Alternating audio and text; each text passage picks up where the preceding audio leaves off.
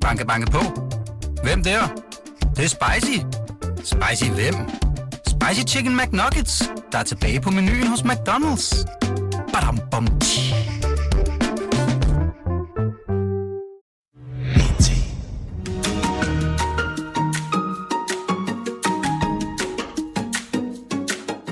Så er det igen blevet torsdag, og dermed tid til Q&K, mediemagasinet sendt her fra BT's radiostudie i Pilestræde i det indre København. Mit navn er Henrik Kvartrup. Allerede i sidste uge talte vi her i programmet om den MeToo-bølge, der har ramt mediebranchen efter at tv-verden Sofie Linde åbnede for diskussionen. Emnet, kan jeg godt love, kommer også til at præge denne her udsendelse, for det er som om, at skeletterne for alvor er begyndt at rasle ud af skabene. Samtidig har de store mediearbejdspladser, nogen vil sige langt om længe, for alvor indset, at diskussionen ikke bare sådan forsvinder af sig selv. Og efter en vil jeg gerne sige for egen regning, historisk kikset udgave af TV2's presselotion, kan kun de færreste efterhånden tro, at det kan lade sig gøre at feje diskussionen ind under gulvtæppet. Spørgsmålet er ikke længere, om diskussionen går i sig selv igen. Spørgsmålet er nok snarere, hvor mange chefer, der bliver trukket med ned til sidst. Lidt senere i udsendelsen taler jeg med en tidligere chefredaktør, der undrer sig over, at diskussionen ikke for længst er dukket op. For alle, siger hun, har jo vidst, hvad der foregik. Vi skal også høre fra en tidligere journalistpraktikant, der mildest talt ikke er imponeret over DR-ledelsens måde at håndtere de her MeToo-sager på. Der er der også andet på programmet i denne her uge. Influencer Sasseline Drejer, måske også bedre kendt som Sasseline Sørensen, diskuterer med Facebook, diskuterer om, hvorfor hun ikke må have lov at skrive på sin Instagram-profil, at effekten af mundbind er tvivlsomt. Og svaret fra Facebook og Instagram lyder øh, frit oversat, at det opslag fra Sasseline Sørensen bare var dråben. Sidste udsendelsen skal vi også høre om Danmarks Radios nye børnesatsning, der kommer samtidig med, at mastodonten Disney for alvor har meldt sit indtog på det danske marked. Og jeg kan allerede nu love, at øh, alle småbørnsforældrene blandt Q&K's lyttere kan se frem til en form for syndsforladelse i forbindelse med det indslag. Og så sidder jeg her jo ikke, og det vil faste lytter af programmet efterhånden vide, jeg sidder her jo ikke alene, og med i studiet i dag har jeg en af landets kendteste studieværter, og vil jeg gerne have lov at tilføje for egen regning også en af landets allerskarpeste interviewer. Det er dig, Cecilie Bæk, øh, god gammel øh, kollega fra, øh, ikke du gammel, men vi har engang, det er det, jeg prøver at sige, vi har engang været øh, kolleger på øh, TV2-nyhederne. Øh, velkommen til dig, en fornøjelse, at du vil være med i mit program her. Tusind tak. Jeg har bare siddet hjemme og ventet og kigget på min telefon og ventet på, at du skulle ringe. Er det rigtigt? Ja. Jamen øh, godt, at jeg så endelig fik taget mig sammen til at ringe til dig, Cecilie Bæk. Øh, og det, jeg skal bare lige sige, når jeg siger til dig, at du er en af landets skarpeste interviewer, så, så bygger jeg det jo på en række interviews. Men det herostratisk berømte, det var jo nok det, du lavede med øh, Jens Kramer og Mikkelsen. Prøv lige Ja. at, det, det var altså godt. og det var det. Prøv lige, Ja. at, prøv lige at tage os med tilbage. Jamen, det var fordi, han havde jo øh, fået en øh, pris, som han havde sagt, at han ville øh, donere videre til hjemløse. Og det kom han så til at glemme. Og så kom han til at bruge pengene på en rejse for sin egen familie i stedet for. Til Australien, ikke? Eller husker jeg forkert? I hvert fald et eller andet dejligt øh, ja. sted langt væk. Og, øh, og det, skulle han, så det var han så blevet øh, forsøgt konfronteret med igennem længere tid, og det var sådan en historie, der, der voksede. Og så, jeg var ret ny studievært på TV2, og så valgte han så at gå på der i dengang kl. 22-nyhederne og tale om den her sag. Og så talte han, altså da jeg virkelig gik ham på klingen for, om han ville betale penge til de hjemløse, så begyndte han at tale rimelig meget sort, fordi jeg, jeg tror ikke lige, han havde dem, faktisk. Og han spekulerede vel i det, som, som magtpersoner traditionelt spekulerer i, når de medvirker i den slags interviews. Hvis de bare taler sort længe nok, så er, er tiden Ja, så går de to minutter. Øhm, men der blev jeg så faktisk, altså, så sagde jeg til ham, jeg kan simpelthen ikke forstå, hvad du siger. Jeg kan simpelthen ikke forstå, hvad du siger, så nu prøver jeg igen. Og det blev jeg sådan set bare ved med. Og det, øhm, Og det, det blev du lagt mærke til. Jeg kan opfordre alle, der, der ikke lige kan genkalde sig seancen til at gå på YouTube. Jeg er sikker på, at det ligger der. Det er, det er, det er værd at gense. Nå, øh, vi skal ikke snakke om gamle interviews, øh, kun i hvert fald. Øh, jeg kommer ikke uden om at stille dig i de her dage, det er jo, synes jeg, ret oplagte spørgsmål. Hvordan er det at være kvinde på TV2? Ja, altså jeg ved jo ikke, hvordan det er for eksempel at være praktikant øh, eller mini-reporter. Øh, for mig øh, oplever jeg ikke nogen problemer andet end, du ved, du kan opleve problemer i småtingsafdelingen, som er, at mænd ikke forstår, at det ikke er fedt at blive fløjtet efter på gangen, for eksempel. Fordi det er, altså, prøv at høre her mænd, jeg ved godt, I faktisk sikkert mener det sødt, og mener det er et kompliment. Jeg kender ingen kvinder, der bryder sig om det. Men det, jeg har oplevet, har været i i, øh, i den øh, kategori, og jeg har ikke oplevet særlig meget af det. Men når jeg spørger, så er det jo fordi, de seneste dage har man lidt fået indtrykket af, at øh, vi taler ikke bare sådan om enkeltstående MeToo-tilfælde på, eller sexchikane-tilfælde på TV2, at det også sådan mere er et spørgsmål om, om, om regulær kultur, der har været mandetung kultur, der har været på TV2 i mange år. Hvad siger du til det? Altså, der har jo været en mm, ledelsesmandetung øh, eller TV2's ledelse har været mandetung på, på nyhederne øh, især. Nu, altså, jeg synes jo, der er masser af mænd, der sagtens kan finde ud af, hvor grænsen går, og det kan det kan langt hovedparten af alle mænd. Og jeg synes ikke, der er nogen sådan kultur eller et ægel eller klam tone generelt. Det synes jeg virkelig ikke, der er. Men jeg ved og har hørt om øh, folk i ledende stillinger, der ikke har kunne styre det. Og de sager har vi haft øh, på TV2. Vi havde jo senest en her i juni måned, øh, som endte med, med en opsigelse og en bortvisning. Og hvordan synes du, den bliver håndteret, den sag? Jamen altså, hvis jeg skal være helt ærlig, øh, og det tror jeg måske også, at TV2's ledelse selv tænker over nu, så kan jeg ikke forstå, fordi på det tidspunkt øh, blev vedkommende jo bare ligesom blimpet ud af bagdøren, og så kom der en mail om, at vedkommende var fratrådt med øjeblikkelig varsel. Jeg ved ikke engang, om det var sådan noget efter gensidig aftale, og folk var sådan lidt, hvad handlede det om? Og der synes jeg måske, at man simpelthen i virkeligheden skulle tage og føre dem hele vejen hen til hoveddøren, ledsaget af et hornorkester, der spiller Vi finder os ikke i sexchikane, så man ligesom kan få statueret eksemplerne og få demonstreret, at det dele ned med ikke er i orden. Og så kunne det også være, at vi i mediebranchen skulle til at køre nogle sager, flere sager fra retten. Altså HK gør det jo i ret stor stil, øh, og fordi du har faktisk krav på erstatning, når du har været udsat for det her. Og det kunne være, at man simpelthen skulle føre den hele vejen til retten. Men når jeg stiller spørgsmål om, hvordan du synes, at TV2's ledelse har håndteret den seneste sag, så er det jo fordi, at der har jo siddet chef efter chef for den station, hvor du er ansat, og ligesom sagt, jamen det er muligt, at der har været et kulturproblem for way back. Men nu har vi styr på tingene. Er det, du siger, at øh, det er mest noget, man egentlig bare sådan reserverer til skoletalerne? Det har ikke så meget klangbund i virkeligheden.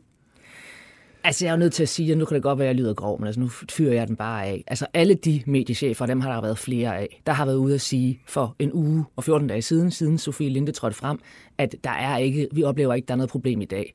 De ser jo latterlige ud nu. Altså, det gør de jo. Fordi nu kommer den ene beretning efter den anden, som er helt nye og friske. Så, så ja, så enten så, øh, så taler de mod bedre vidne, eller også så ved de for lidt om, hvad der foregår i deres egen organisation.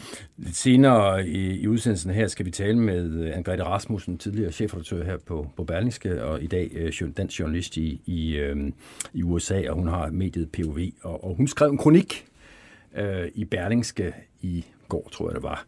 Øh, og i den kronik øh, anmelder hun øh, den øh, udsendelse, jeg også var lidt inde på i øh, min, min introduktion, altså presselogen på TV2 i, øh, i søndags.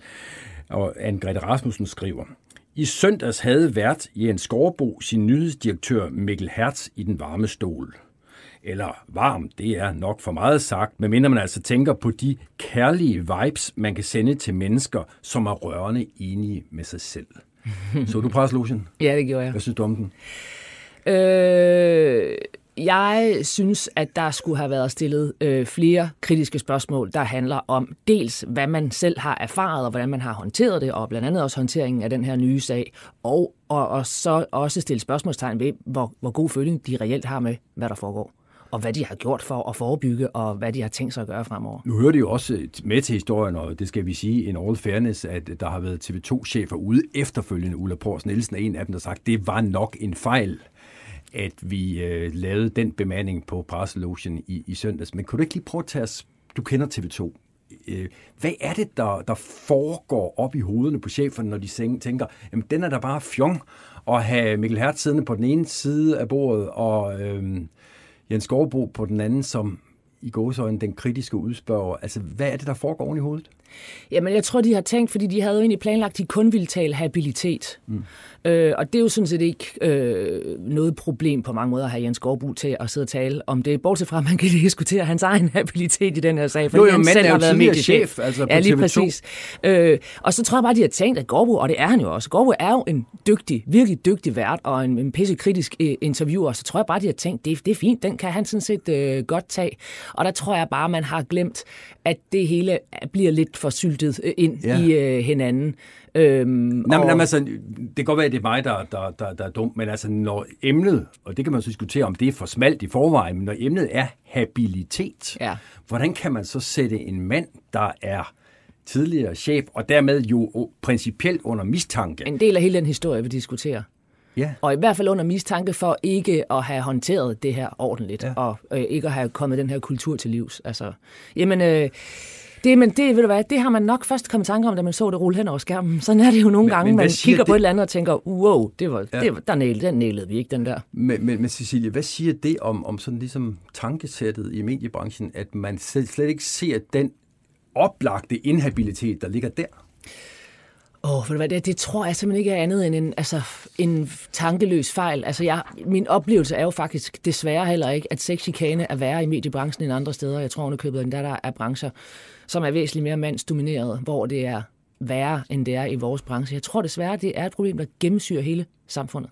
Jeg skal lige høre dig, inden vi, vi, vi øh, skal til første indslag det, der jo var anledningen til, at man overhovedet snakkede om det i søndags, det var jo øh, det her initiativ, der var udgået fra øh, seks af dine kolleger, kvindelige kolleger på, øh, på TV2, øh, der så førte til, at øh, rigtig, rigtig mange kvindelige journalister, jeg glemt antallet, men vi er oppe i flere hundrede, syv, 800, så vidt jeg husker, skrev under på den her øh, erklæring til Sofie Linde om, at hun ikke er alene. Øh, du skrev ikke under. Hvorfor gjorde du ikke det? Øh, det gjorde jeg ikke, fordi at jeg læser det brev som om, at man selv har været udsat for noget øh, i mediebranchen. Og det har jeg ikke. Jeg har prøvet det alle mulige andre steder, men faktisk ikke øh, i mediebranchen. Så det synes jeg ikke, jeg vil skrive under på, når jeg ikke har været det. Øh, og så øh, er jeg faktisk enig i den vurdering, der hedder, at jeg vil som studievært, eller hvis jeg var reporter, ikke kunne stå og interviewe de seks kvinder, der står bag det her brev, hvis jeg selv har skrevet under på det. Hvorfor det, ikke? Hvorfor ikke? Det synes jeg simpelthen ser for underligt ud i seerens øjne. Jeg gør mig selv til aktivist på et eller andet plan. Og så siger folk, ja, men alle er jo mod sexchikane. Ja, selvfølgelig. Men det er heller ikke kun det, du skriver under på øh, i, i det brev, og jeg er fuldstændig enig dybest set i alt, hvad der, jeg er enig i alt det, der står i det brev. Men der er jo nogen, der mener, at det ikke er sådan, det skal hanteres. Der er nogen, der mener, at Sofie Linde skulle have sagt navnet. Der er nogen, der mener, at det her det skulle gribes an på en anden måde. Og deres standpunkt skal jeg jo også være parat til øh, at tage ind som uafhængig journalist, og det synes jeg ikke, jeg kan. Hvis så jeg det du, hvis jeg bare så jeg forstår dig, det du ligesom anfægter, det er, at erklæringen om, at man er imod sexchikane, sådan som man mener, den har udfoldet sig på danske mediearbejdspladser. Det er altså ikke en selvfølgelighed at sige det, selvom du er enig. Det er ikke en selvfølgelighed at sige det på, på linje med, at øh, vand løber nedad og sådan noget. Altså jo, det er det, men nu har der bare været diskussion om, om det er den rigtige måde at gøre det på. Der er jo sågar nogen, der har ment, Sofie Linde ikke måtte gøre det i et comedy show. Der er nogen, der mener, hun burde have sat navn på. Der er nogen, der mener, at øh, det, skal, øh, øh det, her, det skal gribes an øh, og henvendes direkte til mediecheferne og ikke til Sofie Linde det, og så videre og så videre. Altså, der er øh, flere forskellige meninger om, hvordan det her det er grebet an. Og det gør bare, at jeg ikke kan gøre mig til en del af lige præcis den specifikke sag, hvis jeg gerne vil foretage interviews omkring lige præcis det brev. Cecilie, hvis man har siddet og lyttet til vores øh, samtale her, så kunne man jo tro, at det der MeToo og sexchikane diskussion, det er mest noget, der ligesom har taget afsæt i TV2 og det har også fyldt meget, men, men, men, men ret skal være ret. Der er også fokus på, på andre store øh, medievirksomheder i Danmark. Så sent som i dag, der bringer Dagbladet Information en historie om øh, 10 tidligere praktikanter, øh, fra Danmarks Radio, der øh, har skrevet, der udtaler sig om, hvordan det har været at være praktikant der, og hvordan de har oplevet, siger de, øh, nogle ubehageligheder fra især en visse, øh, ganske vist få, øh, mandlige chefer. En af underskriverne på øh, det brev er øh, journalisten øh, Jenny Petersen. Hun sidder nu nede i øh, Israel, nede i Jerusalem. Øh, men hun har også på sin Facebook-side forklaret lidt om, hvorfor det er, de er så vrede. Øh, hun skriver blandt andet på sin Facebook-side, undskyld DR, men tager I pis på os. At det her er en joke for jer. Og baggrunden for det er, at øh, Janine Petersen og med hende de andre øh, tidligere praktikanter på Danmarks Radio simpelthen føler, at de har, det har været som at slå i en dyne og få Danmarks Radios ledelse i øh, tale. Og jeg ringede, som jeg allerede har antydet lidt tidligere, til Janine Petersen og spurgte hende, hvorfor hun egentlig er så vred på Danmarks Radio. Først og fremmest fordi, at de taler med to tunger, deres ledelse, når de får sådan en her klage. Det er i hvert fald min oplevelse med den henvendelse, vi har vi har set til DR's øh, HR-ledelse. Øhm, på den ene side, så stiller de sig bag os kvinder og siger, vi er her for jer, vi støtter jer, det her det er uacceptabelt. Og på den anden side, så tvinger de os mere eller mindre til at stå frem med navn over for den navngivende chef eller leder, som, øh, som går igen i fem af vidnesbyrdene. På trods af, at de er fuldstændig bekendt med, med alle vores identiteter, vi har skrevet under alle sammen. Øh, og de tillader sig endda at, at sige, at det jo ellers er på rygtebasis over for den her leder, øh, hvis ikke han må kende til minimum et af vores navne. Det er så mit navn i den sammenhæng. Øhm, og det kan jeg ikke forstå, for der er jo ikke noget rygte over det, for de sidder med vores underskrifter, og de sidder med, med vores vidnesbyrd. Jeg kunne godt forstå øh, DR's ledelse, hvis vi var anonyme i den henvendelse til HR. Men det er jo ikke tilfældet. Men, men må jeg ikke forstå, øh, hvorfor er det, at I ikke vil gå hele vejen og lade den, den øh, beskyldte mand øh, vide, hvem det er, der, der står bag klagerne? Hvorfor må, må han ikke få det at vide? Ja, øh, han har fået mit navn at vide, for ellers ville de jo slet ikke gå videre med sagen og konfrontere ham, hvilket også er det kritisable i det her. Men det forholder sig jo sådan, at øh, altså, min læsning af det er, at DR ikke har forstået en pind af, hvad MeToo handler om. Fordi det, det jo blandt andet handler om, det magtforhold. Nogle af de her kvinder, som, som har klaget, er jo stadig i huset og har deres arbejdsgang i DR. Øhm, og vi ved jo ikke, kan man sige, vi sender bare den her klage med vores vidensbyrd. Vi aner jo ikke, hvad der sker med den mand. Vi ved ikke, om han bliver inviteret til en kop kaffe af HR og får et rap over nallerne, og så kan han ellers vende tilbage til sin hverdag. Så det vil sige, at der er nogle af de her kvinder, der kan risikere at skulle arbejde sammen med ham eller under ham øh, i morgen eller senere i deres karriere i DR. Øh, og det mener vi er, er rigtig problematisk, øh, fordi så har han jo noget på dem, og de har intet på ham. Altså det, du i virkeligheden siger, er, at det kan simpelthen skade karrieren, hvis man stiller sig frem og med navns nævnelse og siger, at jeg er utilfreds med den og den kollega. Ja, så absolut, eller i hvert fald gør en nervøs for det. Mm. Øh, eller at der er andre i huset, der måske får kendskab til det. Øh, det, det holder simpelthen ikke. Altså man kan forstå, jeg kan sagtens forstå øh, DR i, i forhold til, hvis sagerne eskalerer, hvis vores sag var eskaleret for eksempel til fagforeningsniveau, eller en eventuel erstatningssag, så er det klart, så kan du ikke gemme dig. Så vil du nødt til at stå frem med navn. Øh, men det er jo ikke tilfældet her. Men, det, der er tilfældet her, det er, at DR i deres konfrontation med den pågældende leder, som de har navnet på, kræver, at vi står frem med navn over for ham.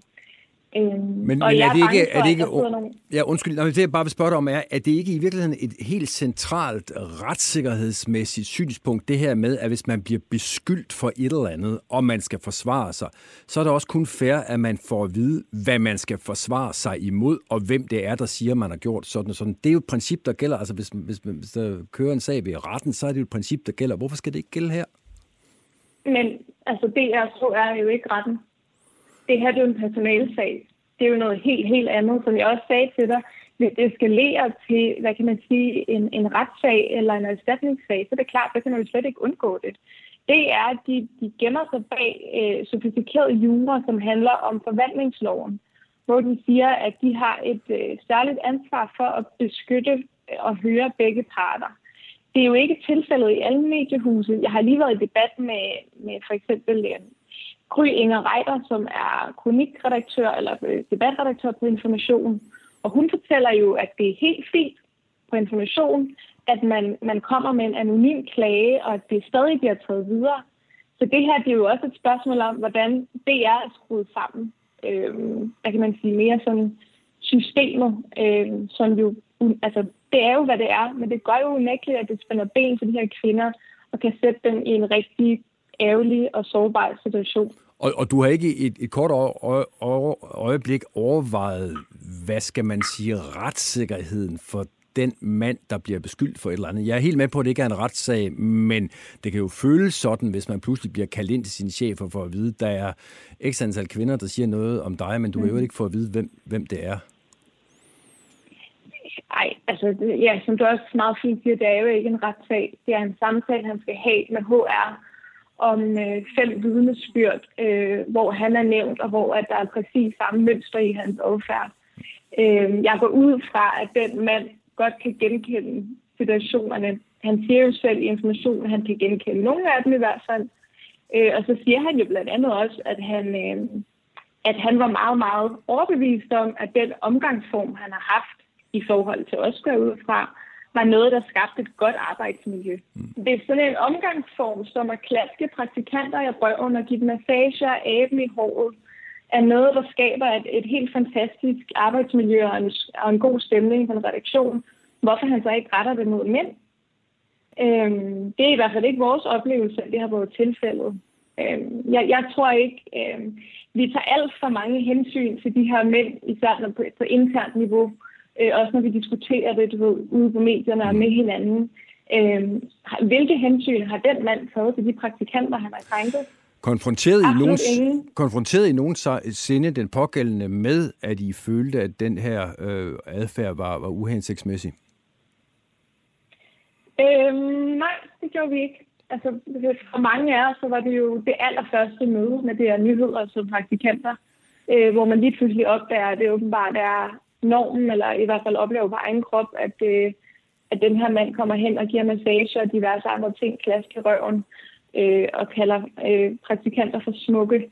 Øh, det er jo sådan øh, igen, at magtforhold betyder noget. Og når det ens, øh, i mit tilfælde var det jo min chef, øh, og man kommer sådan helt ny i huset, så kan det være rigtig svært at råbe op, fordi man aner ikke, hvilke konsekvenser det får for en. Kan man så spørge jamen, havde det gjort en forskel, hvis vi havde gjort det? Det klager han sig jo også lidt over til information. Jeg vil gerne have vidst det før, så jeg kunne ændre min adfærd. Ja, når du er chef, så skal du stille dig selv det spørgsmål før, langt før. Vi, vi skal slet ikke nå til det her punkt. Du skal stille dig selv det spørgsmål. Er det hensigtsmæssigt at opføre sig på den her måde? At, er der en chance for, at der er nogen, der kunne føle sig krænket? Jeg skal ikke udelukke, at der sidder en derude, som tænker, at det er okay.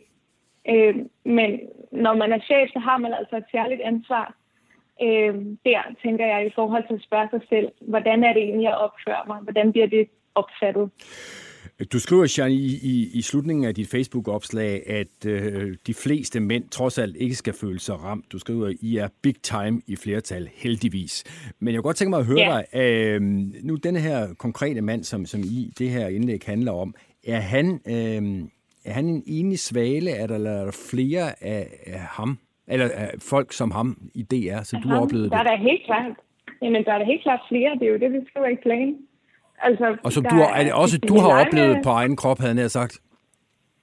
Ja, ja der, jeg havde en, en anden oplevelse, som de, og jeg har været vidne til, øhm, at Cecilie Lange, øhm, som jo også står frem med navn i information, og som også har stået frem i dag i Radio Loud, er blevet kastet i røven af en, øh, af en chef, som godt nok ikke er, er navngivet i vores klage, og så har jeg også selv fået, fået en anden kommentar i huset af, af en kollega, det var så ikke en chef eller en leder, øh, som jeg fandt helt vildt stødende. Men som du også nævner nu, langt de fleste mandlige kollegaer, jeg havde hos DR, var altså fantastiske mm. og dygtige og kyndige og alt muligt. Og øh, det er, derfor har jeg heller ikke lyst til at tale om en gennemsyrende kultur. Øh, jeg ser det som en kultur, der lever i bedste velgående, men sideløbende med de andre kulturer, som også er gode. Øh, men det ændrer jo bare ikke på, at vi skal have den vendt, og har gjort noget ved den. Nu har jeg lige talt med Danmarks Radio, og, og de har ikke mulighed for at kommentere sagen i dag. De har et par øh, betragtninger på, på journalisten, øh, men det er så også det. Øh, men siger, at, at du er blevet indkaldt til et, øh, et møde øh, i HR-afdelingen. Hvad, ja. hvad, hvad er din reaktion på det? Altså, jeg, jeg, jeg har lige læst mailen. Jeg, jeg har jo været i det er ligesom mig, der har været tovholder på den her øh, indsamling øh, af vidnesbyrd for de kvinder, der er så frem i mailing, og jeg, jeg har været i dialog med dem, og jeg har lige fået en mail, hvor de inviterer mig til kaffe. Mm. Øh, det lyder jo næsten hyggeligt, øh, fordi de kan forstå, at jeg er utilfreds med den måde, det her det er foregået på. Øh, jeg vil da gerne drikke kaffe med dem. Jeg er bare ikke sikker på, at det bliver så hyggeligt. Hvad mener du med det? Øh, jamen altså, øh, det er ligesom om, at der er sådan en tilgang til det, at det hele kan løses med kaffe. Øh, jeg er da mere interesseret i, hvad de har tænkt sig at gøre ved den her mand, som vi klager over. Øh, hvad skal der ske med ham øh, i huset? Var han stadig rundt? Har han fået en påtale? Det nævner de ikke noget om. De vil mig bare til kaffe for at tale om håndteringen af sagen. Det går jeg selvfølgelig gerne ind i, og jeg stiller gerne op øh, på den ene eller den anden måde, om det så bliver over Skype eller hvad. Hvad, hvad, hvad burde der ske med den her mand, som du ser det? Det ved jeg ikke, og det er heller ikke mit ansvar. Altså, øh, vi har jo øh, vi har jo stillet vores vidensstyr til rådighed til DR's ledelse og øh, fortalt det sådan her. Vi har oplevet det. Her har I vores navne, I har vores oplevelser.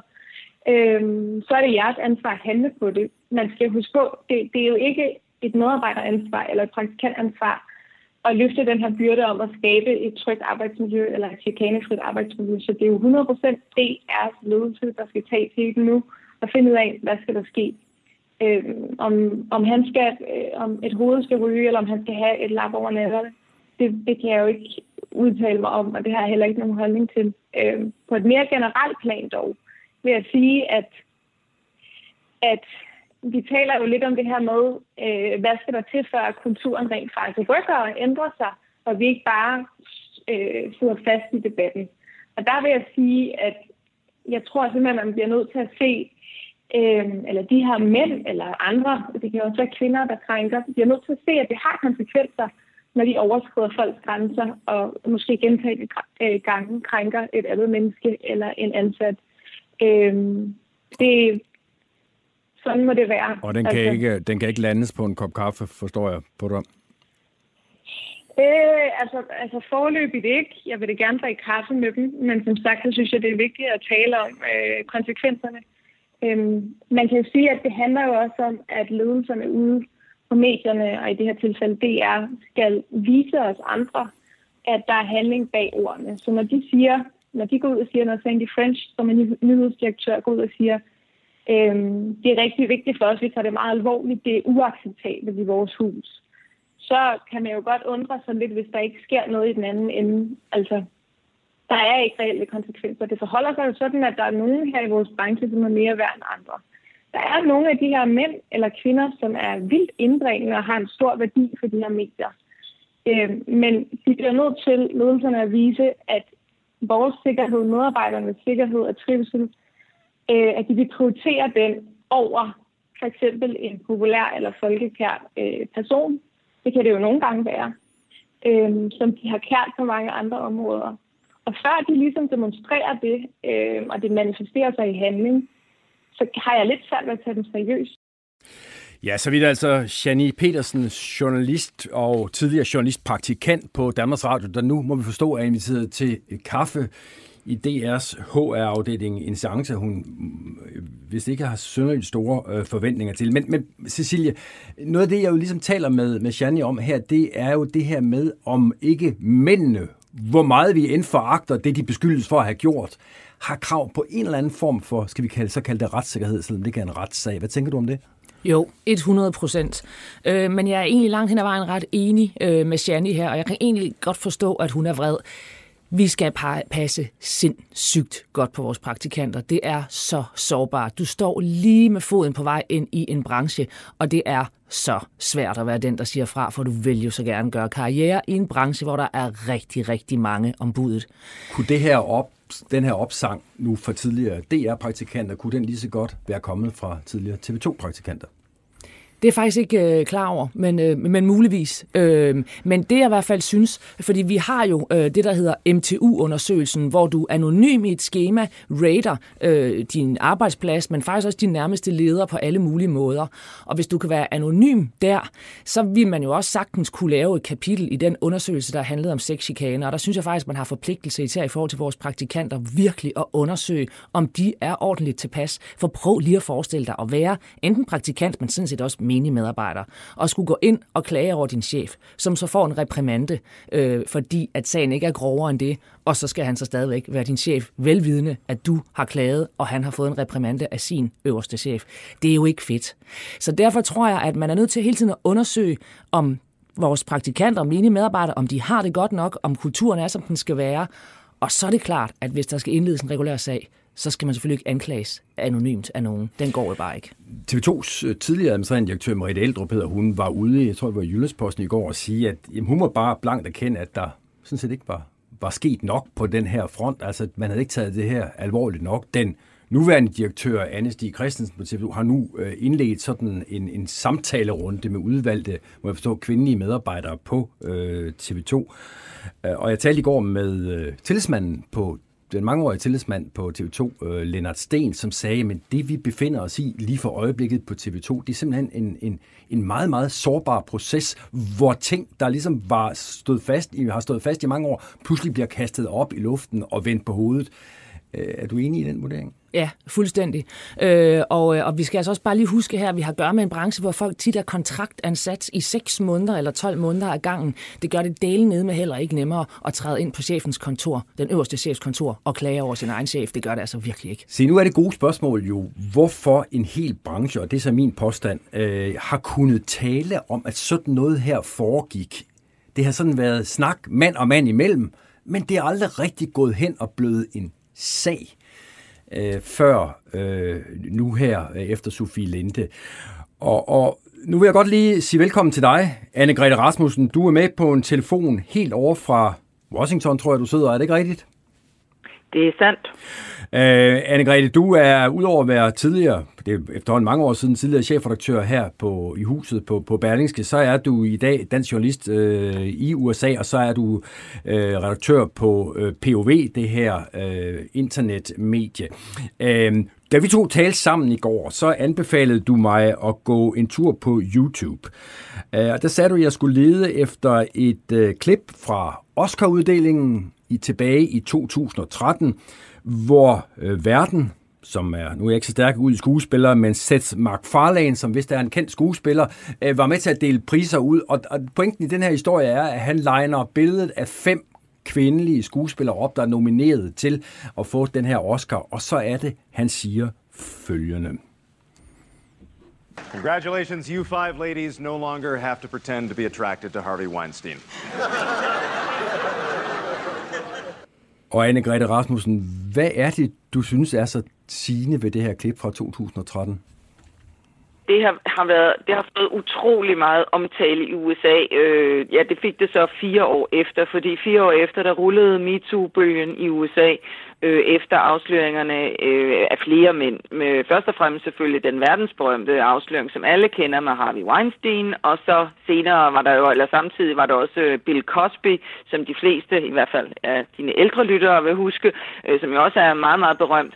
Øh, og så kiggede folk tilbage på det her øh, klip og begyndte at, at analysere på det. Der var blevet zoomet ind på deltagernes, altså publikums ansigter, som jo er hele Hollywood, altså den globale elite af de allermest kendte skuespillere i hele verden.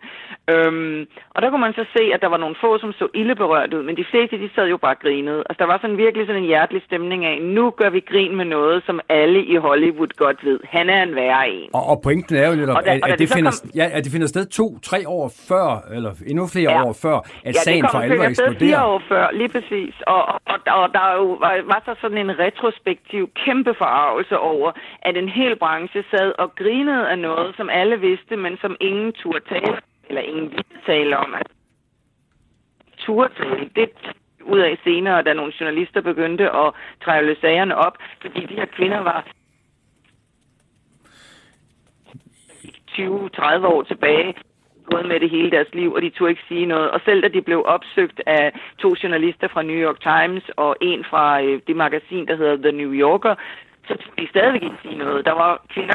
Anne-Grethe, prøv lige at høre, jeg stopper dig lige her. Ja, der, er lidt, øh, der er lidt det, man i gamle dage ville have kaldt uh, atmosfæriske forstyrrelser i, i forbindelsen. Jeg ved ikke, om du kan gå tættere på et vindue eller, eller noget i den retning, og om det gør det bedre. Det kan jeg prøve.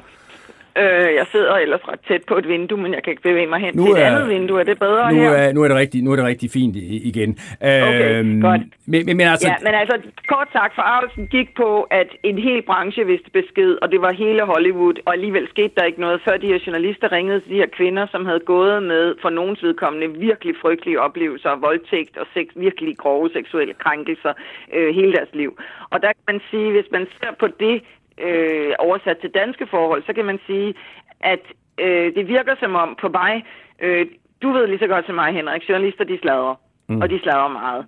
Og det virker på mig, når jeg skimmer hen over de sociale medier især. Jeg bor jo ikke i Danmark, så det er jo meget der, jeg sidder og kigger, at jeg simpelthen kan se kommentarspor, øh, kommentarer, hensydninger, øh, øh, sådan antydninger, hvor folk de enten morer sig eller forarvet, men det er sådan ligesom, det bliver, der bliver kredset rundt om en hel masse ting, så man kan se, at folk udmærket har vist, ældre kolleger, tidligere kolleger, som siger, haha, så kommer de med nogle indforståede udtryk, som jeg heller ikke kender, øh, om forskellige mænd. Og det synes jeg egentlig er mere lumpent end noget andet.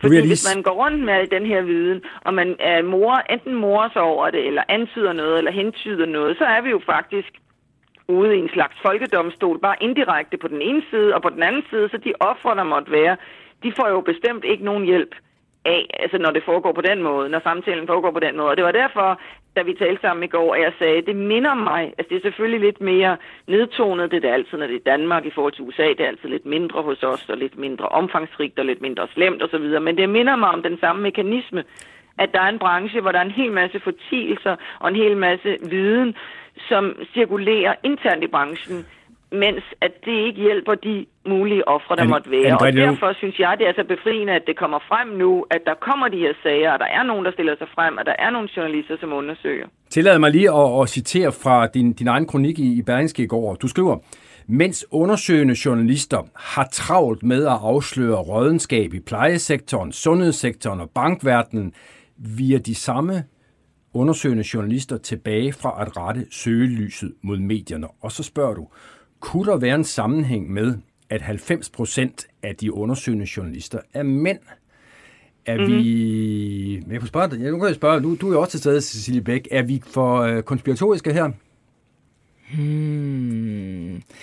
Jeg tror mere, det har noget at gøre med, at der er så mange mænd blandt lederne i mediebranchen, hvis jeg skal være helt ærlig, end jeg tror, det har noget med de undersøgende Så lige så, det, du i virkeligheden siger, er, lige så lidt karrierefremmende det er at øh, angive en mandlig leder, lige så lidt karrierefremmende er det, eller har det i hvert fald været at gå hen til en mandlig leder i mediebranchen og sige, skulle vi ikke kuglegrave me- mandlige ledere i mediebranchens øh, trang til sexchikane? er det det, vi er ude i? Øh, nej. Det kommer der i hvert fald ikke noget ud af, jeg sige. Eller det har der ikke kommet noget nej. ud af tidligere. Det kan jo godt være, det ændrer sig nu. Ja, jamen gør det det? Ændrer det sig nu? Altså, jeg har i hvert fald helt konkret viden om to gange inden for de sidste tre år, hvor der er en journalister, som har prøvet at rejse de her sager og har fået blankt nej af deres mandlige chef. På danske så, medier? Så på danske jeg vil medier. sige, at jeg vil sige, jamen altså simpelthen foreslået øh, en case og har fået at vide, at den historie skal vi ikke skrive. Så jeg vil sige, at øh, det er måske lidt provokerende at sige det her med de mandlige undersøgende journalister. Jeg tror sådan set, at Cecilie rammer den bedre, at det nok også handler om, at der sidder et cheflag, som for det første ikke har lyst til at rette søgelyset mod mediebranchen selv, og for det andet måske i virkeligheden selv kunne være mistænkt. Og hvis man selv er mistænkt, øh, eller selv har en nagende fornemmelse af, at man måske kunne havne som mistænkt, så har man jo slet ikke lyst til det. Så har man jo mere lyst til at skubbe det fra sig, eller bortforklare, eller sige, at der slet ikke er noget problem. Og, og så, er vi så, mås- så er vi måske tilbage ved søndagens udgave af, af Preslogen på TV2. Altså, det skal jeg ikke kunne sige. Jeg, du får ikke mig til, Henrik. Det er godt forsøgt, men du får ikke mig til at anklage nogen som helst konkrete mænd i din udsendelse. Men jeg vil bare sige, at jeg synes, at de store medievirksomheder... Altså, vi har jo lavet en serie på det medie øh, POV, hvor jeg er redaktør. Og i den serie, der vælter det ind med indlæg. Altså, vi er oppe på over 30 indlæg, hvor kvinder mest, der er jo også åbent for mænd, naturligvis, skriver om de overgreb, de har været udsat for. Og når jeg ser på de indlæg, så har vi lovet vidnerne fuldt kildebeskyttelse. Der kommer ikke nogen navne, hverken på arbejdspladser eller på overgrebsmænd eller overgrebskvinder. Men jeg kan bare se, at arbejdspladserne går igen, cheferne går igen, og jeg håber, og det er også det, jeg siger i den kronik i Berlingske, som i øvrigt er i POV i dag, så alle kan læse den inde på pov.international, der siger jeg, at jeg håber, at de kvinder finder hinanden, så de sammen kan gøre noget. Og her taler jeg igen ikke om at offentliggøre navne i pressen, fordi den, øh, den slags øh, sådan uformidlet folkedomstol er farlig. De skal gå til deres arbejdspladser, de skal gå til medierne og til repræsentanterne for HR, øh, personale osv. Og så håber jeg, at nogle journalister finder dem. Men må jeg, jeg bare lige spørge... der sat noget undersøgende journalistik i gang. Anne-Grethe, må jeg lige spørge her til sidst. Altså, jeg forstår øh. fuldt ud, at du ikke kan øh, afde hverken dem, der skriver, eller de mænd, de skriver om. Øh, men mm. kunne du bringe os lidt tættere på, hvad er det for nogle medier, du især oplever øh, har det her problem, når du læser på de der whistleblower-indberetninger, du modtager? Altså, når jeg læser den whistleblower-linje, som vi har, så er det faktisk øh, altså en bred vifte af medier. Jeg vil sige, at øh, fordi vi er sådan et lille land, øh, så har vi været meget omhyggelige med at øh, anonymisere. Fordi hvis vi begyndte at skrive tv-stationer og radiostationer, så er der ikke særlig mange. Men jeg vil sige, at der har været en lille overvægt af elektroniske altså medier, men der har været også mange på de store papiraviser. Der har været øh, meget få, men det synes måske også at handle mere om, om hvordan vores medieverden ser ud. Der har kun været én beretning om et online-medie. Og så har der været to fra Christiansborg, og så har der været to fra reklame- og kommunikationsbranchen. Så overvægten ligger på de gamle, store øh, øh, printmedier og øh, de elektroniske medier. Der har kun været et par enkelte for regionale og lokale medier, så det er nok de store arbejdspladser, hvor, det, hvor, hvor folk i hvert fald mest har valgt at skrive. Og så skal jeg lige her til allersidst spørge dig bare et, et, et frisk øh, slag på tasken. Ryger der en mm-hmm. mediechef på den her konto inden for det næste halve år? Altså, det vil under, det ville overraske mig meget, hvis Danmark adskiller sig så meget fra alle andre lande. Altså hvis du ser på USA, så har der været fyringer overalt. Washington Post, New York Times, NPR, altså vi kan blive ved. Så det skulle være meget underligt, hvis Danmark ikke ligner USA. Men det kan være, at vi har en lidt mere sådan hyggelig, nu sætter vi os ned og taler det hele igennem og tager en kop kaffestemning, end der er her i USA, hvor kontrasterne og modsætningerne altid er lidt større end andre steder. Men øh, så vil jeg også, også sige, at der er jo altså allerede røget nogen. Det er bare sådan, at de bliver sparket ud eller går selv øh, med andre begrundelser. Og det kunne de undersøgende journalister, der er i gang nu, jo måske også kigge lidt på. Og den opfordring er hermed videregivet. Tak til dig, Anne-Grethe Rasmussen, øh, dansk journalist bosiddende i øh, det amerikanske og redaktør på øh, internetmediet pov.com. Tusind tak, fordi du vil være med, Anne-Grethe.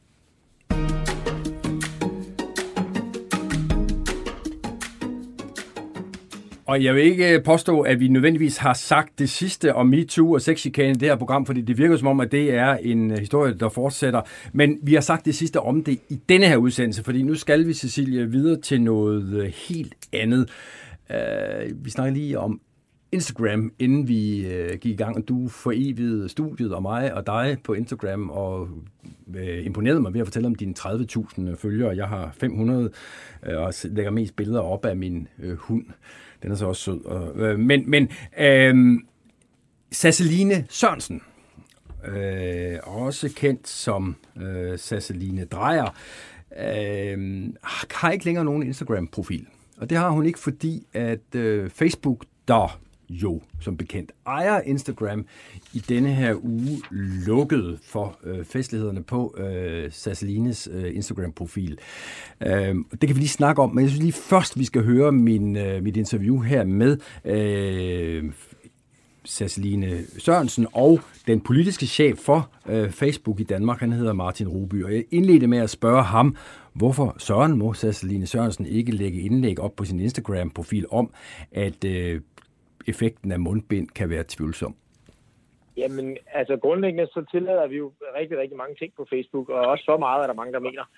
Øh, men, øh, men grundlæggende prøver vi at lade ytringsfriheden råde, men, øh, men når det så er sagt, så er det jo, har vi også et eller andet ansvar for at øh, rydde op i noget øh, af indholdet. Og det er, der, det er det skadelige i hvert fald især. Øhm, og der må jeg sige, at øh, altså, i en situation som den, vi er i med, med corona, der øh, bliver vi simpelthen nødt til at gå ind og fjerne øh, noget af det øh, indhold, som ligger og er øh, øh, altså decideret skadeligt for andre mennesker. Men jeg skal bare lige forstå det, fordi nu siger du, at det, det er decideret skadeligt, og, og, mm. men det er jo ikke sådan, at Sasseline Sørensen er den eneste øh, her på jorden, der siger, at mundbind ikke hjælper ret meget i bekæmpelsen af corona. Så hvad er problemet egentlig? Jamen, så, altså, nu, øh, altså, Sasseline har jo altså lagt mange forskellige ting op her den sidste tid. Øhm, og nogle af tingene er jo udtryk for hendes egen holdning og en øh, skepsis øh, over for, øh, for øh, regeringsstrategi eller for alle mulige andre ting, og det er også helt fint. Øh, man må have lov at have sin egen mening om ting. Øhm, og øh, altså, det reagerer vi ikke på. Der, hvor vi reagerer, det er, hvis du lægger deler noget, som øh, Øh, fremstår øh, som øh, noget, der kan være øh, måske fakta og være skadeligt over for andre mennesker. Altså, det er jo, øh, du må ikke, du må ikke øh, lægge noget op på vores platform, der der opfordrer eller, eller fremmer øh, skade hos andre mennesker. Og det er uanset om det handler om vold eller andre overgreb eller, eller sundhedsområdet for eksempel. Og Sasseline Sørensen, har du gjort det, lagt noget op, der fremmer skade og forhindrer sundhed hos andre mennesker efter egen opfattelse? Øhm, jeg har, ligesom alle andre danskere, været påvirket af corona, og jeg har fulgt med i udviklingen. Det har haft en stor påvirkning på os som mennesker og på vores økonomi. Og det, som jeg synes har manglet i debatten, det har været, at vi har turde stille kritiske spørgsmål til magthaverne og de tiltag og retningslinjer, der er blevet fremlagt af magthaverne. Så øhm, mit ønske er jo at udfordre magthaverne, så vi kan have en åben og kritisk debat om det her. Og min helt store udfordring er, at nu er sandheden blevet valgt af en tech-gigant. Og, og skal vi stille os tilfreds med det? Og, og hvad mener du med tech-gigant her? Det er Facebook, øh, en tech-gigant, der sidder i Silicon Valley, der øh, vælger at censurere mig og, og lukke min profil uden advarsel. Der står i jeres egen retningslinjer, Martin Ruby, at øh, mm. jeg skal underrettes behørigt, og jeg forstår ikke, hvorfor jeg ikke har fået en underretning om, at min profil er lukket. Martin Ruby? Ja, altså, øh, nu, nu er det jo ikke et spørgsmål om, at, at, at der er ingen advarsler er kommet i den forstand, at vi har ikke øh, det er ikke sådan, så, at vi går fra at tillade alting til at pludselig at lukke hele profilen. Det, der er sket, er jo, at vi har gentagende gange taget en masse ting ned den seneste tid. Øhm, og du, vores retningslinjer er blevet brudt igen og igen og igen. Og øh, altså er det klart, at og hver eneste gang, så har der jo været tale om, at vi har taget noget indhold ned og sendt en, en besked til dig om, at vi har taget det ned, og hvorfor vi har taget det ned. Øhm, og så er det klart, at øh, på et eller andet tidspunkt, så er der øh, tilfælde nok at, til, at vi så må sige, nu, nu, stopper, nu stopper lejen her. Er, er det en rigtig fremstilling, men, men, som Ruby giver her, Sasseline? Ja, men, men, men det jeg ikke forstår, det, det står i Instagrams anvendelsesvilkår, og det står på side 4, og jeg er ikke blevet underrettet. Jeg, jeg, jeg har fået fjernet øh, nogle videoer, som I har lavet mig få at vide, at det er sådan, det er. Men, men hvis vi lige går tilbage og kigger på, hvad I blandt andet har fjernet fra min profil, så handler det om Peter øh, Geisling Kvartrup på Danmarks øh, Radios Nyheder, der øh, fortæller om den her agtindsigt, som politikken har fået omkring, øh, hvordan mundbind virker. Det er den ene. Den anden video er blandt andet en fra Sundhedsstyrelsen i tilbage i marts, hvor det er, der er en video på 16 sekunder, hvor det er, de selv øh, siger, at mundbind ikke virker. Det er for eksempel to video, mm. videoer, som I har valgt at fjerne, men I har stadig ikke underrettet mig omkring, at I vil øh, lukke min profil. Så jeg kunne godt tænke mig at, at, at få en forklaring på, hvordan det er, at I vælger at lukke en profil, og hvordan det er, at jeg skal stille mig tilfreds med det. I har valgt at lukke mm. den, men ikke underrette mig. Og svar lige kort på det, Ruby. Hvorfor har I ikke underrettet ja, altså, vi, grundlæggende fjerner vi jo indhold, som er skadeligt. Det vil sige, at det, og det vurderer vi ud fra. Vi taler med sundhedsmyndighederne. Det kan være Sundhedsstyrelsen i Danmark, det kan være WHO i verden. Altså, så taler vi med dem og hører, hvor er det, grænsen går på nogle af de her ting, hvor ikke på Sasselines opslag, men i forhold til den generelle, hvordan skal vi lægge vores politik? Hvad er det, der er øh, hvornår bliver tingene skadelige. Men jeg skal bare lige, øh, undskyld, afbryde dig, Ruby. Er, skal det forstås sådan, at det i din verden, i din optik, er skadeligt at sige, at mundbind måske ikke er løsningen på bekæmpelsen af corona? Øh, nej, det tror jeg ikke nødvendigvis. Det skal jeg ikke vurdere. Altså, jeg hvorfor, ikke, fjerner, hvorfor fjerner I så de to opslag? Men, men, men det, øh, det, vi fjerner, det er for eksempel, hvis du har, øh, nu vil jeg ikke, uden at bare tage et fiktivt eksempel her, hvis du tager en, et eksempel med en læge, som sidder fra, det kan være en amerikansk eller italiensk eller spansk, og han sidder og så siger et eller andet med, at øh, corona eksisterer slet ikke, øh, og det er slet ikke farligt, osv. osv. Den slags ting fjerner vi. Altså, fordi, og sådan noget har der også været. Men, men, men, men du, du, taler om, du taler om fiktive eksempler. Jeg, jeg prøver lige at være konkret her. Sasline Sørensen nævner selv to helt konkrete opslag, hun laver. Et med Peter Kvartrup Geisling, Danmarks Radios øh, tv-læge, der har nogle betragtninger om, ja. hvor meget mundbind egentlig hjælper. Et andet er en video tilbage fra marts øh, fra Sundhedsstyrelsen. Jeg spørger lige igen ja, på vegne af lytterne, hvorfor ja, blev de fjernet? Ja, men det, jeg har jo ikke siddet og sige på det konkrete eksempel her. Det er jo ikke mig, der sidder og modererer til der. Men, og, det vil jeg, og derfor vil jeg heller ikke... Jeg tør ikke, uden at have et ordentligt overblik over det, tør jeg ikke øh, forholde mig til det konkrete eksempel, du nævner der. Men jeg kan sige, at vi har jo selvfølgelig været inde og kigge rimelig grundigt hen over nogle uger på de mange, mange forskellige ting, som Sasselina har lagt op. Og der har været masser af ting der, som har brugt vores retningslinjer og været det, som vi kalder skadelige på baggrund af sundhedsmyndighedernes anbefalinger. Og der kan jeg bare sige, at vi er fuldstændig trygge. Vi er fuldstændig trygge ved den dom, vi har lavet på det, at fjerne noget af det der. Så, så bare, det, betyder så ikke, at du, at, det betyder ikke, at vi, er, vi har monopol på ytringsfrihed eller noget andet. Der er masser af mulighed for at sige alverdens ting på vores platform. Og Ceciline sagde jo også masser af ting på vores platform, som vi lod lægge. Men det er klart, at når, når, hun, når hun bryder den her grænse igen og igen og igen, så må vi jo reagere på et tidspunkt. Men, men Cecilie Sørensen, det som, som jeg forstår, Facebook siger på, og det er jo Facebook, der ejer Instagram, skal vi lige huske at sige, er, at, at det her sidste to eksempler, som du nævner, dybest set er dråben, der får dem til sig at lukke den. Altså, det er jo ikke i sig selv øh, de to mundbindsopslag, det er det, at du vedholdende har lagt en masse ting op, som mange i hvert fald mener er udtryk for konspirationsteorier. Hvad siger du til det? Ja, men, men det, der er vigtigt for mig, det er, at vi kan have en kritisk debat. Og, og, og, og, og, udfordringen ligger jo i lige nu, at det er en, tech, en tech-gigant i Silicon Valley, altså Facebook, at de skal, de skal vælge, hvad sandheden er, og hvad vi må tale om. Så, så hvis de vælger at lukke, at lukke ned for nogle ting, det vil sige, at de vælger at fjerne nogle ting, de vælger at fjerne mange ting, men jeg er jo stadigvæk blevet lukket uden advarsel. Men Ruby, forstår, det, du, godt, forstår du godt, Ruby, den der, den der undren over, at I skal sidde og skalte og valte med, hvad der ligesom er den, den, den sandhed, der godt må komme frem, og, og, og de påstande, der så ikke må, mm. må komme til offentligheden. Kan du godt forstå den, den frustration for ja, Cecilie Sørensen? Den diskussion, synes jeg, den diskussion forstår jeg på mange områder godt. Vi har jo har den jo hele tiden i forhold til, hvor skal grænsen gå i forhold til hate speech, hvor skal grænsen gå i forhold til, hvad ved jeg, selvskadeindhold, eller hvor skal den gå i forhold til øh, altså tonen på nettet. Alt det her, masser af debatter hele tiden. Men når det kommer til sådan noget som corona og sundhed og liv og død, så bliver vi jo simpelthen nødt til at trække en grænse et eller andet sted. Og der er det rigtigt, vi er jo ikke eksperter på, hvad der er øh, sundhedsskadeligt og hvad der ikke er. Men derfor så taler vi med sådan som WHO og sundhedsmyndighederne. Ja? Martin Rubi, øh, covid-19 er jo en helt ny sygdom, og det er, øh, ja. der er rigtig meget, vi ikke ved om den, ikke også? I marts sagde mhm. Sundhedsstyrelsen, at mundbind ikke virker. I Sverige har man, har man valgt at øh, have en helt anden tilgang til at håndtere covid, end vi har i Danmark. Vores egen statsminister har sagt, at hun helt sikkert kommer til at lave fejl. Så mit ønske igen er altså at udfordre magthaverne, så vi kan have en åben og kritisk debat om det her. Og, og problemet er, at vi kan ikke have en åben og kritisk debat, når I vælger at lukke mig uden advarsel. Ruby, Jamen, vi tillader jo altså grundlæggende rigtig, rigtig meget af vores platform. Jeg vil sige, at langt de fleste mennesker, tror jeg faktisk synes, eller i hvert fald er der en stigende tendens, det tror jeg, at man synes, at vi faktisk tillader for meget på vores platform generelt i debatten. Og det har vi jo også gjort. Altså, vi har jo tilladt øh, i rigtig lang tid, at, øh, at også at du, så kunne sige rigtig meget frit på vores platform, men det er kun fordi, du igen og igen og igen gik for langt, og det ved du jo sådan set godt, du gjorde, fordi du fik jo hele tiden besked om, at du fik taget dine ting ned.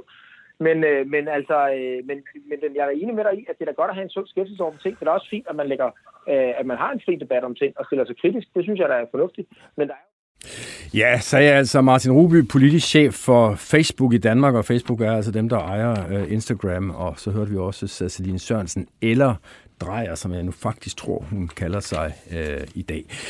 Cecilie, hvad tænker du om den her problemstilling? Altså, fordi vi er vel alle sammen enige om sådan noget med, at man skal drikke øh, klor i større mængder, og så er man helbredt for covid-19. Det, det, det er ude af en tangent, men, men det der med, øh, med, med, med mundbind, det er vel ikke så skørt endda, trods alt? Altså, det er sygt svært, det her. Nu vil jeg ikke lige, jeg har ikke lige læst de, de øh, opslag, der er fjernet fra øh, Sasseline, så jeg ved ikke præcis, hvad det var, der stod. Men, altså, i gamle dage kunne man sige, der, der var alt, hvad der beskrev medierne igennem en eller anden form for kvalitetskontrol, hvis vi i hvert fald gjorde vores arbejde ordentligt, så du kunne ikke komme med alle mulige belastende eller kukuk gakkede påstande, uden at de blev sagt imod, fordi at de ligesom har været en del af den redaktionelle proces. Og i dag, hvor alle dybest set er deres egen redaktør på Instagram, der kan du komme med vilde påstande. Jeg har blandt andet i hvert fald, øh, så vidt jeg har forstået, har Sasseline beskyldt Bill Gates for at ville sprøjte en chip ind i os alle sammen. Så synes jeg er en ret voldsom beskyldning ja. i øvrigt. Øhm, og, og der øh, er det jo svært, at man ligesom bare kan komme med alle mulige vanvittige øh, beskyldninger og påstande. Samtidig synes jeg måske også, det er meget voldsomt, at de ligefrem går ind og bliver censureret. Så, ja, fordi er det ikke virkelig med til at bidrage til konspirationsteoretikernes øh, sådan myte om, at, øh, verden er imod dem? Jeg kan dig for, at de bliver overbevist om, at de har fat i den lange ende, fordi uha, deres budskaber er simpelthen så farlige, så de ikke engang må skrives. Men jeg synes faktisk også, det er jo rendyrket censur, og det synes jeg også er et problem, for der skal jo være plads til alle synspunkter. Så i virkeligheden tror jeg, at man burde sætte ressourcer af fra Facebooks side, selvom det godt nok er mange, til at gå ind og lave en label, hvor der simpelthen stod, i det her opslag, der er øh, øh, påstande, som bevisligt er ukorrekte, for eksempel. Podcasten er sponsoreret af Maxus, som netop er lanceret i Danmark med 100% elektriske biler med moderne teknologi og højt udstyrsniveau. Find din forhandler på maxus-danmark.dk det kunne man gøre.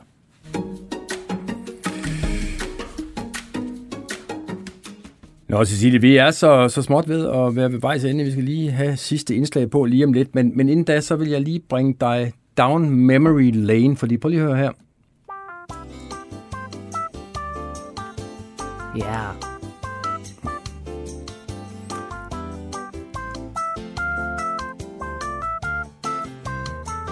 Og hvad med den her?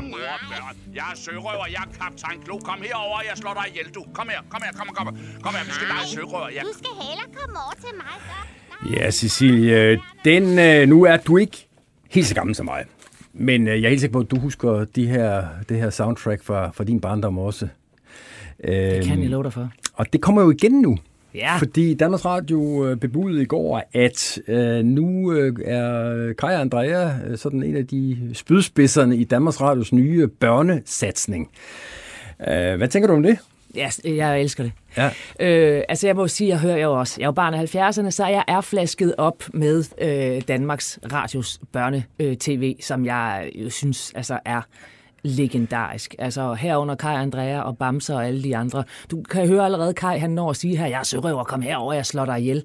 Altså det vil jo aldrig blive sagt i et amerikansk børneprogram, der må slet ikke sige sådan noget. Nej, og det er jo sjovt, du siger det, fordi den her nye tv-satsning fra Danmarks Radio kommer jo på ryggen af, at den amerikansk mastodont, kan vi vist roligt sige, nemlig Disney, er på vej ind på det øh, danske marked med sådan en helt ny øh, kanal. Disney Plus, tror jeg, de kalder dem, og, og kalder kanalen. Og, og det er vel en selvstændig pointe. Altså, der vil man ikke ryge øh, lakridspiber og spise lakridspiber og sådan noget på, på amerikansk tv, og, og, og det er vel hele forskellen. Det er det. Og det er deres tradition, og alt andet sagt, så må jeg sige, at Disney har lavet masser af fremragende øh, børne- og ungdoms-tv. Øh, Ingen tvivl om det. Men der er bare et eller andet helt særligt ved det der danske univers, hvor at både Bamse og Kai Andrea har alle mulige fejl. Altså Bamse, han er jo den sygeste, mest egoistiske, narcissistiske, urimelige fyr øh, nogle gange. Og det er jo fantastisk, at man ligesom kan få alle de her øh, menneskelige egenskaber med ind i en, i en børnefigur. Danmarks Radio præsenterede som sagt øh, de nye tiltag i går på et presmøde. Personligt undrede det mig en lille smule, at øh, Disney fyldte så meget på det der presmøde. Altså det var som om, at øh, man hele tiden var nødt til at stive sig af på alt det, man er, og som Disney ikke er. Og det var faktisk der, jeg indledte interviewet, da jeg havde Danmarks Radios børnechef, sådan en har de nemlig der, øh, igennem lidt tidligere på dagen. Jeg spurgte ham, hvorfor egentlig sætte så stort fokus på, på Disney, når man nu vil præsentere sine egne nye udsendelser? Det er sådan set, fordi det har også betydning for det marked, som vi agerer i. Øh, jeg var også med i sin tid, da vi lancerede Ramachan. Det gjorde vi også ud fra, at vi kunne se, at der begyndte øh, kommersielle børnekanaler at, at poppe op og ændre ligesom i, øh, i det marked, som det er ageret i på det her tidspunkt. Og vi blev nødt til ligesom at, at gøre, komme med et andet tilbud. Øh, man kan sige, at den øh, streamingvirkelighed, vi er i, uanset om der er Disney eller ej, det er jo et marked, som vi skal forholde os til. Og vores ambition er sådan helt helt konkret at sige, at vi vil alle Danmarks børn, vi vil være relevante for dem alle sammen, og der bliver vi nødt til at forholde os til, hvordan markedet i virkeligheden ser ud. Men de tiltag, vi fortalte om i går, det er jo del af en strategi, som går langt længere tilbage, og som har et langt længere afsæt, end, end bare Disney Plus, de kommer til markedet. Men selvfølgelig har det betydning, og det er også vigtigt for os at komme ud og fortælle om, hvad er det, vi har i øh, støbeskeen, hvad er det, man kan glæde sig til i forhold til det er, fordi, som Maria jo også fortalte, så er at de danske byer jo lige nu tilplastret med, med Disney Plus-reklamer. Vi bliver spurgt rigtig meget til, hvordan forholder vi os til det. Og det er jo der, hvor jeg skal sige, jamen det ændrer sådan set ikke på, på den strategiske retning, vi har sat. Vi vil være noget for alle, og der er nogle af de her tiltag, vi så fortæller om, hvordan vi skal bringe os dertil. Men hvad er det, Danmarks Radio og Danmarks Radios produktioner kan, som Disney ikke kan? Øh, jamen, Disney kan rigtig mange gode ting. Øh, jeg holder selv mange, meget af, af mange af Disney-produktionerne, og vi, vi har jo også nogle af dem her på, på, øh, på DR. Man kan sige, at i virkeligheden så er vi født med to helt forskellige afsæt. Disney er en global aktør, og det er Disney Plus jo, Plus jo også. Vi, som jeg ser det, har det kæmpe store privilegie, at vi skal kunne forholde os til danske børn. Det skal i virkeligheden vores opgave meget, meget klart til. Og man kan sige, at det er også der, vi i virkeligheden finder vores berettigelse, også for særpræg marked, det er, at vi skal kun forholde os til, hvad er det, der er vigtigt for danske børn, og hvad er det, der sker i barndommen anno 2020. Og det kan man sige, hvis vi går til den opgave med, med det syn, så skal vi i virkeligheden bare lave et indtægtsarbejde, der handler om, hvad er det, der der fylder i danske børns øh, verden og færden, og så skal vores indhold ligesom tage afsæt i det. Og det er virkelig det, vi også fortalte lidt om omkring Minisian, at det er den tilgang, vi har til det der. Det er præcis det samme, når vi arbejder med Ramachan, og det er også det samme, vi gør med Ulsa. Men, Da vi hele tiden forholder os til, hvordan er den dansk børnekultur ser ud.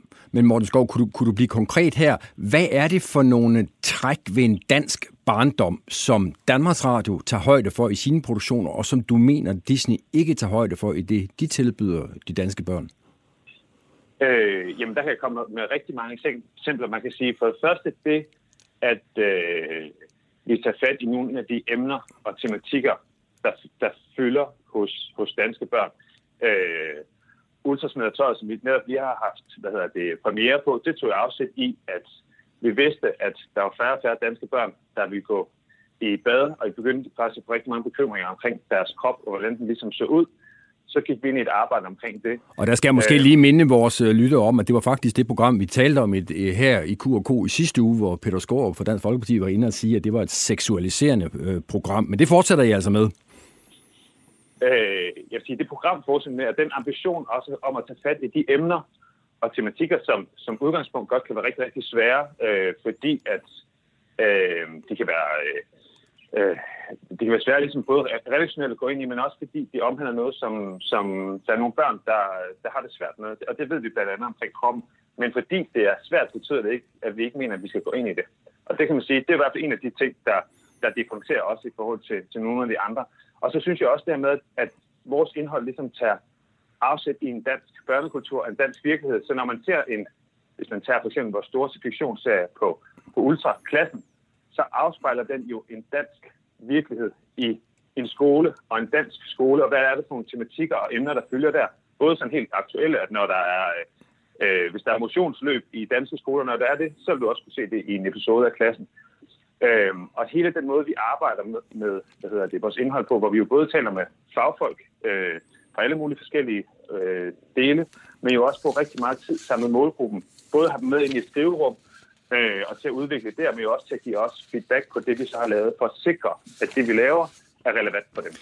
Morten jeg noterede mig en passus eller en sætning i jeres pressemeddelelse fra i går, hvor, hvor, hvor der stod noget i retning af, at det afgørende ikke, hvor meget tv børn ser, men hvad de ser. Øh, underforstået vel, at så lang tid de bare ser øh, produkterne fra Danmarks Radio, så skal man som forældre bare have super god samvittighed ved at, at placere dem foran skærmen, eller hvad? Øh, jeg synes i hvert fald, at diskussion om, hvad er det, øh, børn ser, og hvad er det, de får ud af det, er lige så vigtigt som, hvor, hvor meget det er, de ser. Og vores mål er egentlig ikke, at, at øh, vi vil øge et øh, minutforbrug. Vores mål er, at når vi taler Ramazan og Ultra, så vil vi rigtig gerne have, at øh, hvad hedder det, det er 4-9 år, eller 4-14 år, undskyld, som, som Ramazan og Ultra dækker, at de bruger os ugenligt, og de kender vores universer, og vi dermed også bliver noget, som også skaber en fælles reference på tværs af den generation af børn, der er nu. Når vi er nede i Minisian, som er for de 1-3-årige, så arbejder vi med en anden målsætning. Der har vi ikke et mål om, at vi skal nå alle. Der er vores mål i virkeligheden, at småbørnsforældrene skal kende os. Det vil sige, at, det, at, hvis, at når småbørnsforældrene kender os, så ved de også, at de kan vælge os til, hvis de mener, at der er behov for, for øh, et småbørnsunivers eller skærmtid. Øh, og der handler det jo rigtig meget for os, om vi vil give et alternativ øh, til alt det andet, der er i markedet lige nu. Nu, nu, nu tror jeg, at jeg taler på, på vegne af ganske mange forældre, men jeg kan nøjes med i første omgang at tale på, på egne vegne. Altså, jeg ved med mine børn, at jeg indimellem lærer øh, DR's øh, udsendelse være en slags barnepige. Øh, sætter den foran fjernsynet, og så kan de sidde og kigge på det, mens jeg laver noget andet. Kan jeg øh, få syndsforladelse for det af dig? Jeg ved ikke, om det er mig, der skal give dig syndsforladelse, men man kan sige, at du, du pointerer egentlig noget, som er helt rigtigt. Øh, hvis vi sådan tager vores mini eller hedder det, øh, tilbud, som, som har, har premiere eller lancerer i, øh, i april næste år, så startede det faktisk med et stort indsigtsarbejde, vi gjorde tilbage i 2018. Der begyndte vi for DR for første gang i virkeligheden at måle og forholde os til det mediebrug, der lå for dem under tre år. Det har branchen aldrig rigtig gjort tidligere. TV-mediemålingen starter på 3 plus osv. Vi vidste faktisk meget, meget lidt omkring de mindste børns mediebrug. Det vi så fandt ud af, det var, at 50 procent af etårige, de bruger hver eneste uge YouTube. 50 procent af dem bruger også Ramachan. Men det vi kan sige omkring de to tilbud, øh, det er, at de ikke skræddersyet til den målgruppe. Øh, de er ikke lavet ud for den her målgruppes øh, hverken øh, kognitive eller sproglige udvikling. Og det er virkelig det, vi gør her, det er, at vi sætter os ind og siger, okay, når vi kan se, at der er et mediebrug, som jo også det, det du peger på, der jo reelt, reelt er, hvordan kan vi så sikre, at vi giver et kvalitetsalternativ til dem, som tager afsæt i dansk kultur og danske værdier og har det her public service øh, afsæt. Øhm, øh, så det du, det du virkelig siger, det er, at I, I har haft en ambition om at, at, at, at skabe et øh, kvalitetspasningstilbud, skal vi så kalde det det? Jamen, jeg ved ikke, om jeg vil kalde det et pasningstilbud, for man kan sige, det er ikke bare øh, for os ambition om øh, et pasningstilbud. For os der er ambition i at sige, jamen prøv at, vi ved, der er et medieforbrug øh, hos de her småbørn og hos småbørnsforældrene. Og når vi ved, der er det, så mener vi faktisk, at vi skal gå ind i opgaverne. Det, det ligger ligesom i vores øh, public service opdrag, at så bliver vi nødt til at forholde os til det. Øhm, og hvordan man så bruger det, det er ikke sådan, ligesom sige, du har helt til ret i, realiteten er, at der er rigtig mange forældre, der også bruger det passivt, og øh, i forhold til at lige få muligheden for at lave øh, kødsovsen færdig, men der er også rigtig mange forældre, håber vi, og har vi ambitionen om, som vil se det her sammen med deres, sammen med deres børn, om det er, at de, øh, de hvad hedder de, øh, lærer en ny karakter at, at kende, eller de lærer nogle nye sange at kende, eller nogle nye lege at kende, men det, at der også ligger nogle fælles oplevelser i det på tværs af øh, både børnene og forældrene. Det er sådan set også vores ambition. Nu skal jeg lige spørge dig her til sidst, Morten Skov. Altså, øh, en legendarisk udsendelse for Danmarks Radio ligger jo fredag aften kl. 19, Disney Show. Øh, men det er jo fjenden, det er jo blevet fjenden, de der Disney-folk. Altså, hvad, hvad, hvad, hvad bliver der af Disney Show nu? Jamen, jeg, jeg er sådan set ikke enig i din øh, pointe om, at det er, øh, det er fjenden. Jeg synes at stadigvæk, Disney laver rigtig, rigtig mange gode ting. Øh, og vi har også fortsat, hvad hedder de, Disney-programmer og Disney-show på DR. Øh, hver eneste år, så genforhandler vi den, den aftale, vi har med Disney. Det kommer vi også, også til at gøre, øh, gøre næste år. Så, så som det er lige nu, så fortsætter vi egentlig med at have Disney-show og Disney-programmer. Men øh, vi må se, hvad de der forhandlinger de brækker med. Er der plads, her til aller, aller sidst, er der plads både til en succesfuld øh, Disney Plus og til øh, DR's nye satsning her? Eller er det en krig, hvor der kun er en vinder? Øh, det mener jeg sådan set helt sikkert, der, der er plads til, for jeg mener, at vi kommer til markedet med nogle meget, meget forskellige ting. Øh, vores afsæt og vores opgave er helt anderledes, end, end Disney Plus' er. Øh, vi skal ikke øh, tjene penge. Det handler ikke om for os at få mange abonnementer. Det handler om for os at nå rigtig mange danske børn. Og det gør vi jo til dels via DRTV og vores tv-kanaler, men vi har jo alle mulige andre ben. Øh, via DR hvor vi er ude i daginstitutioner, øh, Ultrabit, hvor vi er ude i skolerne, så kan man sige, jeg synes, vi har også en anden klinge i forhold til at gå ud og samarbejde med rigtig mange forskellige øh, eksterne folk, for den måde også for nogle af de ambitioner, vi har på børneområdet ud. Nå, så får Danmarks Radios øh, børne- og ungdomsafdeling heller ikke mere reklame for den 10 øre, Cecilie. Men det er faktisk meget godt, det der, de laver. Altså nu, jeg, jeg var sådan set personligt meget lettet over, at han øh, gav den der syndsforladelse undervejs, men det er okay at bruge øh, ramachange med det, ellers er vi bruger som, som øh, barnepige derhjemme. Så således øh, opmuntret er der bare tilbage at sige øh, tak til dig, Cecilie Bæk. Øh, det var en sand fornøjelse. på TV2. Tak fordi du kiggede forbi denne uges udgave af Q&K. Også tak til øh, lytterne, at de fulgte med denne gode time om forholdene i danske medier. Øh, jeg er, medmindre det skulle gå helt galt, så er jeg tilbage igen næste torsdag med en ny udgave af Q&K. Tak fordi I lyttede med.